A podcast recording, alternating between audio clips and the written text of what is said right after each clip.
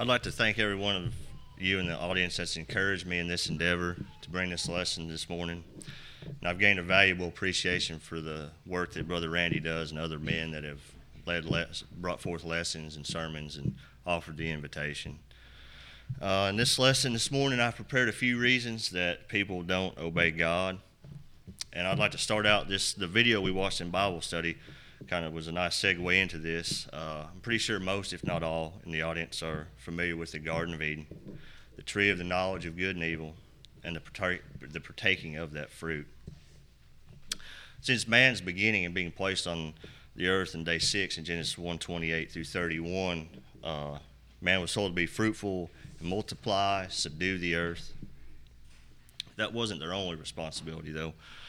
Uh, God ordered them not to eat from that tree of knowledge of good and evil in Genesis 2:17, and in Genesis 3:6 we read that they did do that, and that was the time that sin entered the world, and sin being a transgression of God's law.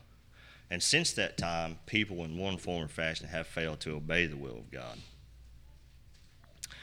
Man's whole existence is to propagate life and bring them into the obedience of God above all else. It's, I mean, we do have responsibilities outside of that, our jobs and our family, but the most important thing is to bring people into obedience of the Lord. Ecclesiastes 12, uh, 13 through 14. Solomon wrote, Let us hear the conclusion of the whole matter. Fear God and keep his commandments, for this is the whole duty of man. And in verse 14, For God shall bring every work into judgment with every secret thing, whether it be good or whether it be evil. So now that we've kind of established the whole point of man being on earth, we'll look at seven reasons why people don't obey God. Our duty as Christians is to reach the lost, Matthew chapter 28, verses 19 through 20. It says, Go ye therefore and teach all nations, baptizing them in the name of the Father and the Son and the Holy Ghost, teaching them to observe all things that I've commanded you, and lo, I am with you always, even to the end of the world.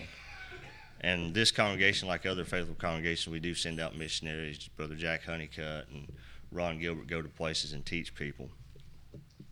Uh, and also the support of other faithful congregations.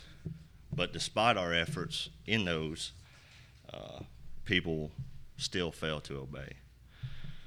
Uh, the first, the first reason I'd like to bring forth to you is that they're not ready.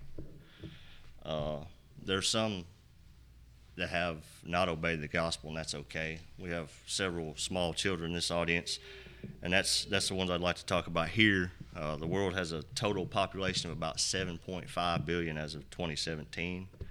Uh, an estimated 1.9 million of those, or approximately a quarter of the population, are children. And in underdeveloped countries where some of the missionaries here go, the population is booming of children and somewhat declining in countries that are considered more developed like ours. Here in America, we have about 74.2 million children.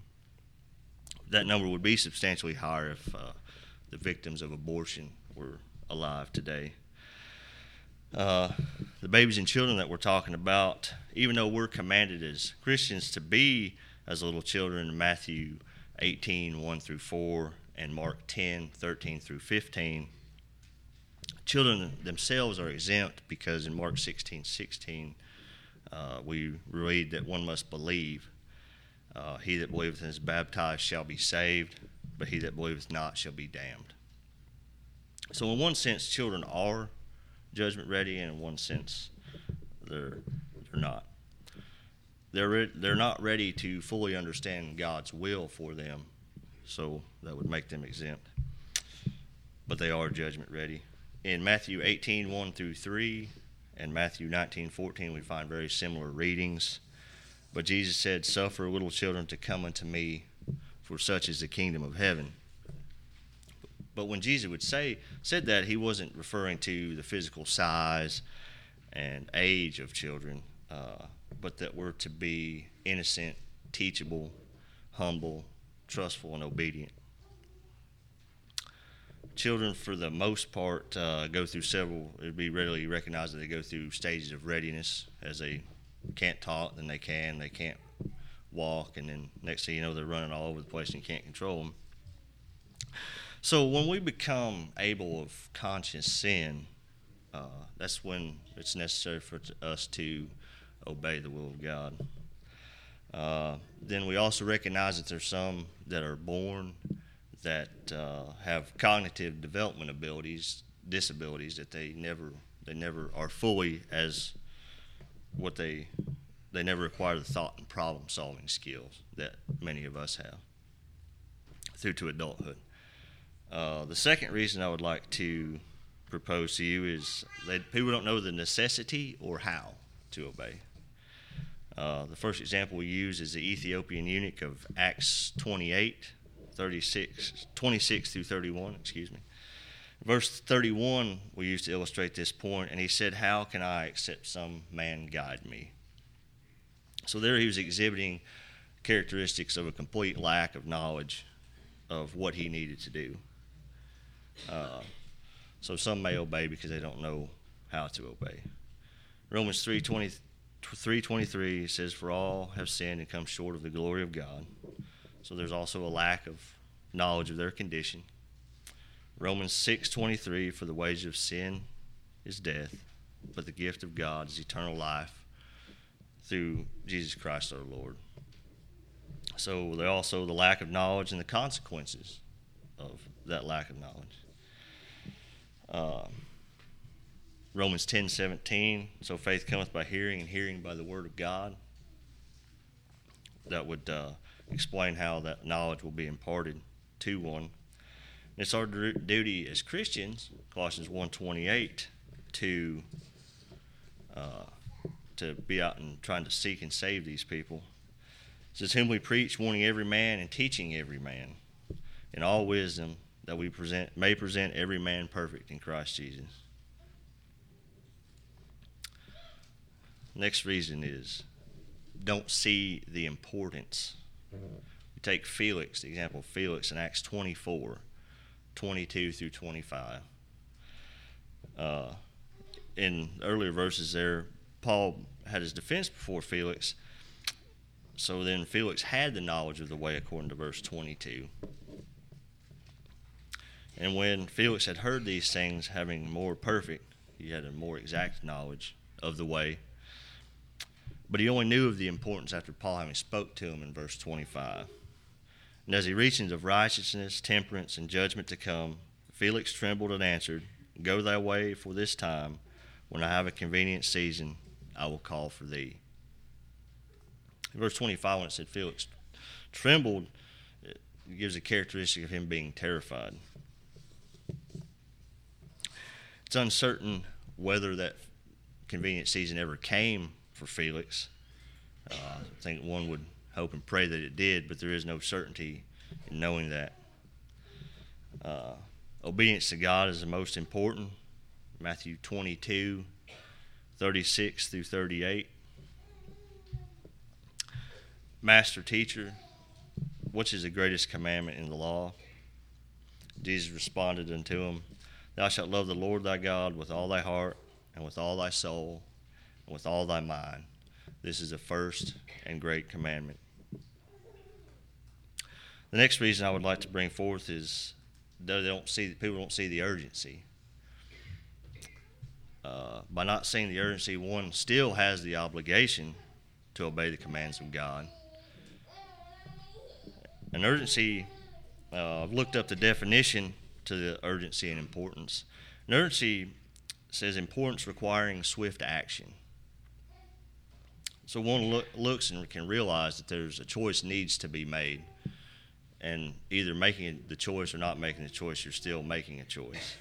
An importance, the state or fact of being of great significance or value. In Acts 22 16, and now why tarriest thou?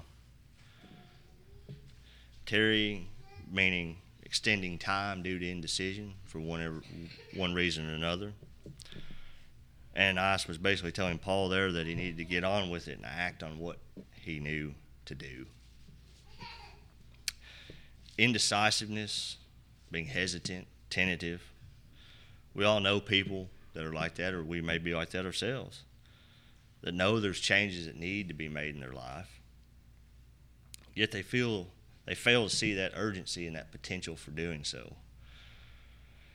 Being slow to one, being slow to act on one's knowledge of scriptural matters, it's been a tragic end for some, and will continue to be tragic ending for others as well. We'll take Luke 16, the example of the rich man and Lazarus.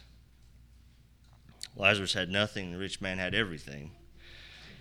In verse 29 through 31, we can read that uh, the rich man was pleading for intercession somehow on behalf of his family members and other loved ones that they might change their life before they met a similar fate as himself. So once one passes from this life, there'll be no second chances, no redos. A lot of things in life where we look back and we're like, well, if I could redo that, and some things we can, and some things we can't. But when it comes to spiritual matters and death, once you've passed on, you've passed on. So one must make the changes while one has the time and opportunity. We don't know what the future will bring for us when we depart here or any activity that we're doing in our life. I mean, Christ could come at any moment. We could leave here and suffer an injury or ailment that might leave us unable to render the, the obedience of God. Cause of catastrophic injury of some nature. And in the scripture reading uh, that Brother Larry read, John 12, 48, He that rejecteth me and receiveth not my words hath one that judgeth him. The words I have spoken, the same shall judge him on that last day. So the words of the Bible, everybody's going to be judged equally, whether you have done the things that one ought to or you haven't done the things that one ought to. Hebrews 10:31 it's a fearful thing to ha- to fall into the hands of the living God. Next uh, reason I would propose to you that some don't obey the will of God is they're afraid they're not worthy, they're not good enough. And in Matthew 10, 9, 10 through 13, we read, And it came to pass, as Jesus sat at meat in the house, behold, many publicans and sinners came and sat down with him and his disciples. And when the Pharisees saw saw it, they said unto his disciples, Why your master why eateth your master with publicans and sinners? But Jesus heard that and said unto them, They that be whole need not a physician, but they that are sick. So there's some that feel that others aren't good enough. Uh, I know, and you know, in the case there, there were some there that uh, felt that they were righteous or more righteous than others, and felt that, that some weren't worthy of of God's protecting covenant will never be good enough. John John 127 we read he he it is who coming after me is preferred before me whose shoes latchet I'm unworthy I'm not worthy to unloose. And in Matthew 8 8 we have the example of the centurion. Says the centurion answered and said, Lord, I am not worthy that thou shouldest come under my roof, but speak the word only, and my servant shall be healed. Those that are afraid to commit. King Agrippa in Acts 26, 27 and 28. King Agrippa, believest thou the prophets? I know that thou believest. Then King then Agrippa said unto Paul, Almost thou persuadest me to be a Christian. So we also probably know some like that that have been around the church and the teachings of Jesus their entire life. So they know what to do. Just uh, afraid to commit, failure to act. So then brings us whatever their earthly desires. Do they have the uh, desire to give those up and walk in the newness of life? Uh, so, it, so in the following verses in Galatians 5, 19 to 21, we is of what's referred to as the works of the flesh. And to a lot of people, those are acceptable behaviors, but they're in actuality very contrary to the will of God. Uh, some of those that are listed there would be adultery, fornication, uh, would envyings, murders, drunkenness, and such like. And, and the end of that, when it says, the end of that passage where it says, and such like, a lot of times people think that they can do things and somehow it's exempt because it's not on, on a list like these, but that wouldn't be the case, the and such like, because a lot of these things that one might involve itself in that's contrary to the will of God tend to tend to group together and would all apply. And it, and it says, As I have told you in time past, that they which do such things shall not inherit the kingdom of God. James 4:17 Therefore to him that knoweth to do good doeth it not to him it is sin. So those that are afraid to commit they're going to meet a, a, bad ending as well because they, they know the things to do to, that they need to do to change their life, yet they fail to do so. Uh, in Proverbs uh, 17:11 and 2 Thessalonians 1 7 through 9, we have some frightening words for those in rebellion to God. In uh, Pro- Proverbs 17:11, it says, "An evil man seek, seeks only rebellion; therefore a cruel messenger shall be sent against him." In 2 Thessalonians 1 7 through 9, we read, And to you who are troubled, rest with us when the Lord Jesus shall be revealed with his mighty angels, flaming fires, taking vengeance on them that know not God, and that obey not the gospel of our Lord Jesus Christ, who shall be punished with everlasting destruction from the presence of the Lord and from the glory of his power. So I know my lesson's not been all that long. I didn't have a whole lot of co- commentary on a lot of uh, a lot of my scriptures and ideas I presented, but I think the scriptures I did present were pretty clear and concise. And one from those readings could uh, get the get the, the point would be come across rather clear. So in conclusion, are you a child of God? If not, why? If you're not ready because you're a child, that's acceptable. Because you don't know your need or how to become one. Don't see the importance of obeying the commands of God. Don't see the urgency of obeying the commands of God. Maybe you're afraid you're not good enough. You can't you can't live the life that you think you need to that you one would need to. Or is it simply that you don't want to obey the commands of God? And you know, we live in a day and age when so many the the mo- of the motivational speaker and and I've heard uh, one say one time, and I thought it was a great saying. It says, uh, "Far too often people are looking at what they have to give up instead of what they have to gain."